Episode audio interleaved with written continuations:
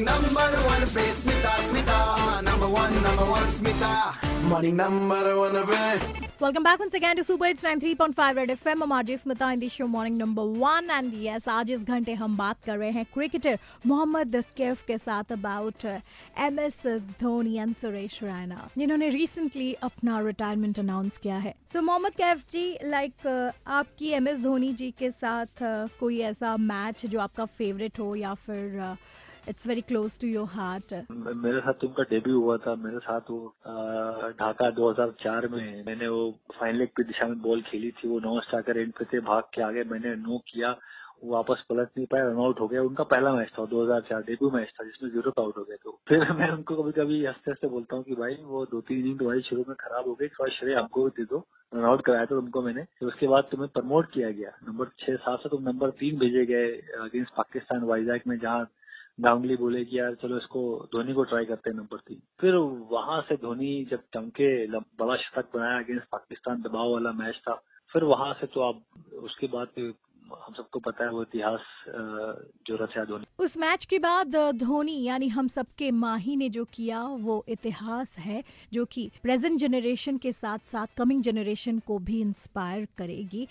So coming to Suresh Raina Mohammad Kaif ji Suresh Raina ji ने भी अपना retirement Dhoni ji के साथ ही अनाउंस किया है। और अगर उनके और आपके रिश्ते के बारे में बात करें, आप दोनों कमाल के शानदार फील्डर हैं। साथ में आप लोगों ने रणजी खेली है, साथ में आईपीएल में भी थे। सो ओवरऑल आपका सुरेश राणा जी के साथ कैसा था? उनके बारे में आप क्या इनसाइडर शेयर करना चाहेंगे? सुरेश रैना बहुत हार्ड वर्किंग प्लेयर रहे हैं। हमेशा से उन्होंने टीम के लिए बहुत कमिटेड प्लेयर रहे हैं। आप उससे कुछ भी करा लो फील्डिंग करा लो बैटिंग करा लो, कोई भी नंबर पे भेज दो बॉलिंग करा लो, हमेशा ना हाथ उनका खड़ा होता है। कप्तान के लिए कि भाई हाँ मैं मैं रेडी हूँ, कुछ भी करा लो मुझसे। तो वो मेरा मेरा एक्सपीरियंस ऐसा रहा उनके साथ।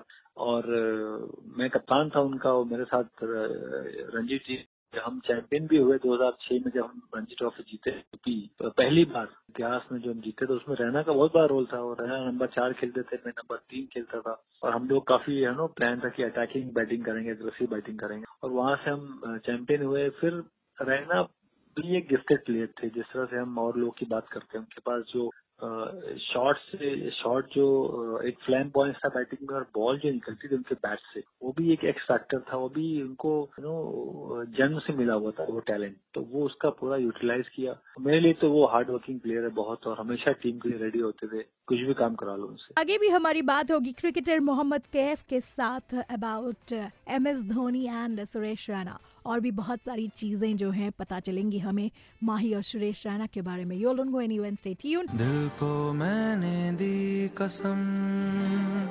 इसके बाद आपके लिए आएगा।